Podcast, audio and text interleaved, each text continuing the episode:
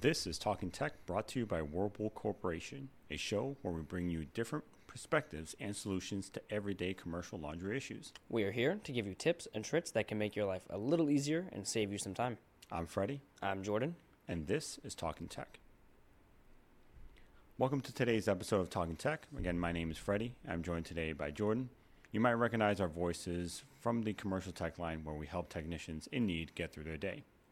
If there's a question that you would like us to cover, please use the questionnaire or find us on the tech line at 1 800 662 3587 and serviceconnections.org, both linked below. As always, you can find Talking Tech on Apple Podcasts, Google Podcasts, Breaker, Radio Public, Spotify, and Pocket Casts. Just search up Talking Tech, brought to you by Whirlpool Corporation. All right, so on today's episode, we're going to cover uh, the error code F70 on Whirlpool and Maytag commercial washers and dryers. Now, I do want to say thank you to the audience for giving us another question. Um, again, as usual, we have a questionnaire link below, so if you have anything, please add it in there. So, on today's episode, we're going to cover error code F70 on Whirlpool and Maytag commercial washers and dryers. Now, as usual, if you have a question, please use our questionnaire link below. You can always email us or catch us on Service Connections. Now, usually we basically we answer questions within the podcast podcast itself, but on this one's actually it's it's good enough to kind of create its own topic, its own um, its own episode per se, right? Today's question came from a technician named Perry who asked, Error F70, what should, what should I check on an MHN30 PDB WW0? I've replaced the CCU, the user interface, and the upper and lower harnesses, as well as the MCU. First off, thank you for the question, Perry. As Freddie said at the beginning, this was actually a good enough and universal enough question that it's pretty beneficial for us to make a whole episode about it. Um, so that's kind of what we're working on here. So, Freddie, what um, what is an F70? Can you kind of elaborate for the audience what it, what that means? Yeah. So an F70, if you want to break it down to its core level, F70 means that we don't have communication, right? So that communication is actually from the dryer display to the CCU, right? That could be the dryer CCU or the washer CCU, depending on what kind of machine that we're working on. Now, this is actually something that the tech line gets a phone call every single day, and it's important to understand why you get the F70. A lot of times we get the phone call says, "Hey, I have an F70. I've replaced several things, and still, we can't. You know, I can't resolve the issue." We usually take a step back and say, "What was your original issue there?" And what we usually find is that the technician has most likely replaced multiple parts leading to the F70. So it's important to understand that the F70, and really, if you break it down, is a communication issue. So which board is not communicating with the other? Right, Freddie, and that's a good point. So it's definitely good to note that F70 is kind of like a universal fault on Whirlpool and Maytag commercial washers and dryers. So that fault can be dryer based, washer based. It just depends on what machine you're working on. And to your point about bringing it back down to basics, um, it's important to start with knowing what components actually work together. In, in the case of the MHN30 uh, that Perry is working on, we have our user interface board, the CCU board, and then a communication harness running to and from.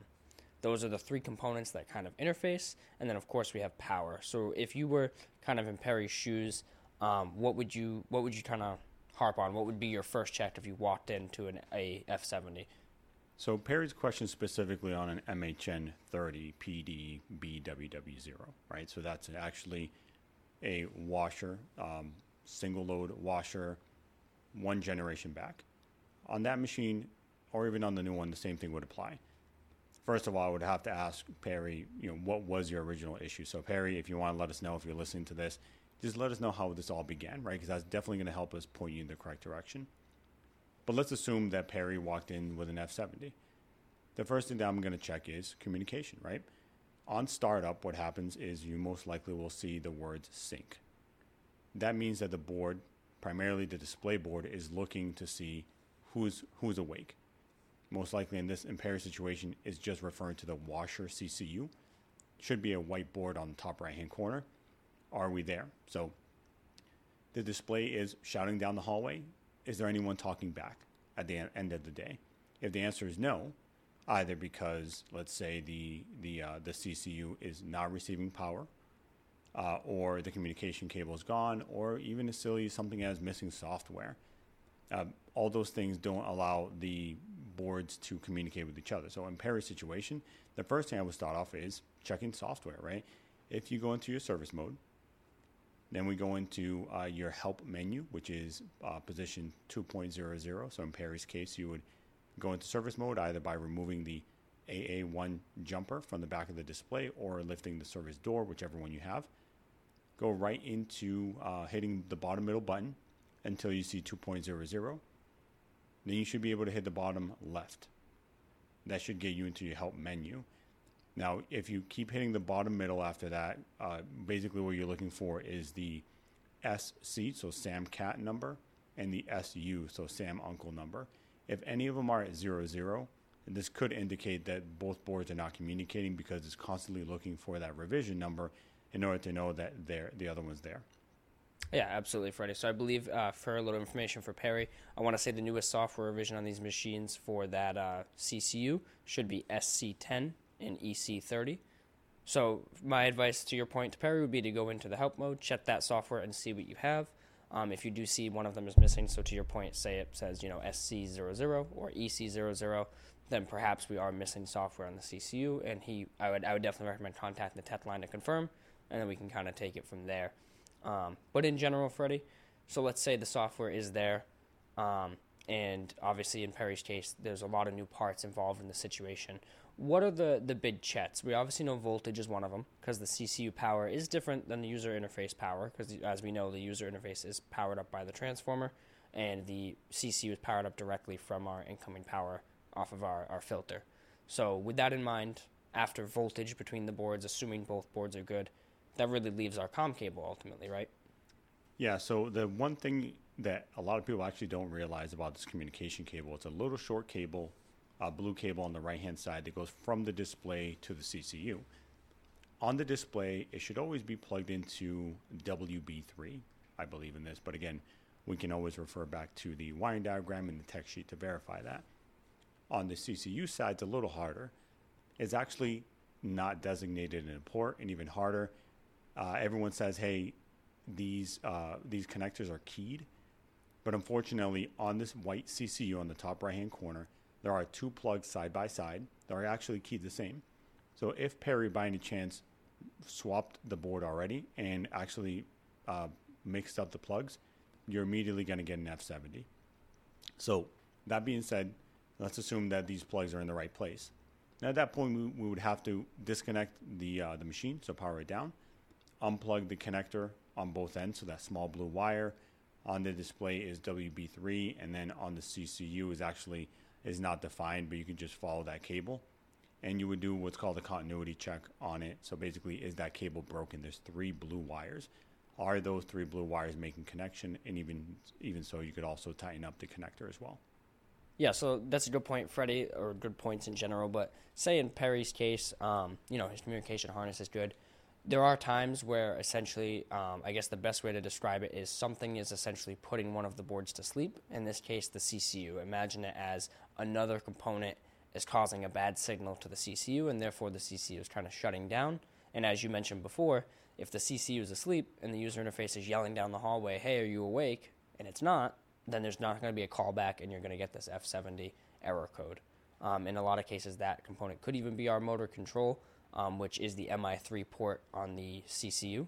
Um, it's again another blue harness that runs from the CCU down to our motor control.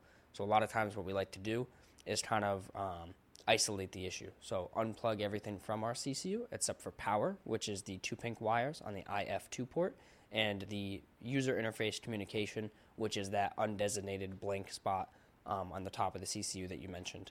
With just those two connected, we should see some sort of communication if another component was shorting it out. Yeah, so when in doubt, simplify the issue at the end of the day. This is a communication issue. That means that you really don't need any other uh, let's say connectors on either board except for power and communication to each. So to your point, if you break down the uh, that that so to your point, if you basically disconnect everything but the two cables that you need, power and communication, if the F70 goes away, then we know we might have a possible short coming from somewhere else. In your scenario, Jordan, that could have been the motor control shorting it out. Now, we're not saying replace the motor control. We're just basically saying power down the machine, disconnect the communication cable MI3 from the CCU on the top right, and basically when you power it back up, does that problem go away? We do not need the motor control to be plugged in or communicating until we start a cycle. So eliminating that out of the circuit could lead us in the right direction. Okay, so as I mentioned at the beginning, Freddie, F70 is a fairly universal fault between some of the older Maytag and Whirlpool commercial washers and dryers, and even the new stuff that's currently being manufactured today. Um, so, with that in mind, one good thing to note on new machines as well as old machines is always to verify the part numbers. Now, something we hear a lot on the tech line is hey, I ordered this part, the part number on the board either doesn't match, or when we ask them for a part number, we get the part number physically on the computer board itself, or really any component for that matter. Um, but one of the biggest things to note is part numbers do change over time and they get um, superseded by new numbers. So, whenever you order a new part, until you know the issue is resolved, I would highly recommend you hold on to the box that the uh, component shipped in because the part number on that box will be the most accurate number that we can look up to actually see you know what was ordered, what was received. Yeah, absolutely. Uh, basically, the part number on the box for any Whirlpool number in general represents the collective uh, assembly. So that means the plastic casing, the board, and the software as well. A lot of people look at the part itself and just say, "Hey, this is the part number that I need," but that doesn't also represent the uh, the, the subcomponents, right? So you have you have software, you also have the board, and then you have the casing. So we want to make sure that we always we always uh, look up the part number based off of what's on the physical box itself. Let's say if you would call in and say, "Hey, I have this board in my truck. Is this the correct board for this machine?" We're always going off of the part number on the box versus what's physically on the part itself, if that makes any sense. Uh, so we always want to verify that. This is a call again that we get a lot on the tech line.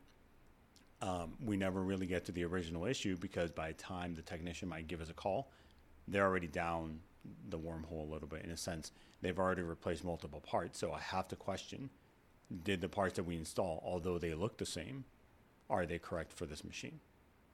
Yeah, absolutely, Freddie. We see that too with, like, for example, F21, the long drain fault. Someone might be having drain issues on a newer machine, and they replace the CCU after diagnosing it, and now they have an F70. Well, on paper, those two faults don't correspond. An F21 long drain doesn't cause an F70, but if they replace the CCU and then this fault came up, a lot of times, or most of the time, you know, maybe they connected something wrong, but 90% of the time it's that they physically have the wrong board. It has the wrong software on it. So even though it looks the same, the plugs are the same, it fits in just fine, the physical software on it is wrong, and therefore the UI can't communicate. So that's something we see a lot when replacing parts for completely unrelated issues. Yeah, and another piece of advice I would always say work backwards.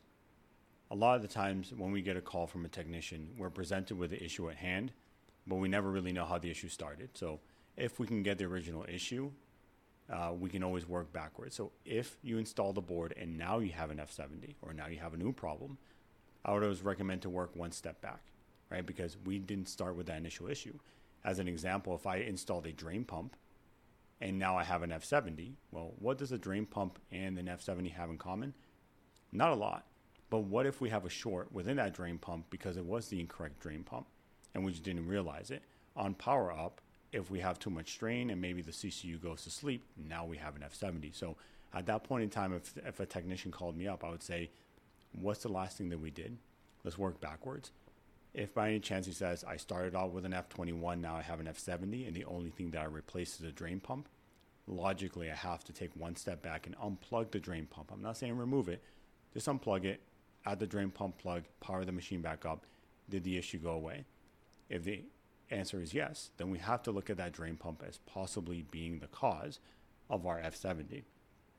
All right. Now, that being said, obviously F70 is a general code that goes across uh, stack washer dryers, dryer dryers, single load dryers, and whatnot. So, do you have another example where F70 might be an easy diagnostics uh, or diagnosis on, let's say, either a new machine or even a, an existing machine that's been out there for a while? Yeah, absolutely, Freddie. Something that, that comes to mind right away is um, a call we get from time to time on the tech line where someone gets a brand new machine. Uh, specifically, we'll say an MLE22 PD, which is a Maytag commercial stack washer and electric dryer combo. Um, and when they hook up the new machine, they have an F70 on the top half of the display. Now, automatically, the first thing that comes to our mind on a new install with an F70 on the top half, our dryer does not have power because, as I mentioned, this is an MLE22, which means the dryer is electric, which means it has a 240 volt outlet. So, a lot of times we see someone who either maybe didn't know or didn't plug it in, or they plugged it in but didn't turn on the breaker for the 240 volt outlet. So, on that machine, our display will come up, the washer and uh, washer CCU and the user interface will communicate but the dryer CCU is still asleep because it's looking for the power from that 240 volt cord. That's the most common thing we would see on, say, like a new startup. Yeah, so on a new dryer, let's say stack washer dryer, and the dryer is electric, uh, sometimes we get a call and maybe the installer just doesn't know that the dryer, because it is a 240, 208 electric dryer, it needs its own cord, right? That sounds silly, but it does happen on a weekly basis. The other one is just putting the incorrect power to the dryer. I've had plenty of calls where they only bring 120 to the electric dryer, and maybe that 120 leg is only feeding the transformer, so you have a display, but the other leg that we're missing actually powers up the um, the dryer CCU, and we don't have that. Now that dryer CCU is asleep, and therefore we have an F70. So basically, long story short on that one, if you have a brand new installation, especially with electric dryers, because that's the scenario that we're using here, make sure that your power is good, your incoming power. A, do we have it? And B, do we have the right power? Because it'll save you a bunch of headaches and service calls as well. All right, so that's it for today's episode of Talking Tech, brought to you by Whirlpool Corporation. Uh, again, I want to thank Perry for his question. Please, as usual, if you have a question and you would like it answered in length, um, just shoot us a uh, either give us a call on the tech line or send us an email or use a questionnaire. Um, obviously, the more details, the better. Um, you know, you know, we would love to also know, you know, Perry's original issue. We have some details, but not all. Perry, if you want to reach back out to us if you hear this and give us a little bit more detail, or just give us a call on the tech line, we'd be more than happy to kind of work with work with you on this one. Absolutely. And as always, you can find us on the tech line, like Freddie said, at 1 800 662 3587, and on serviceconnections.org, where you can find equipment info, technical sheets, installation manuals, specs, and parts information. All righty. Until next time.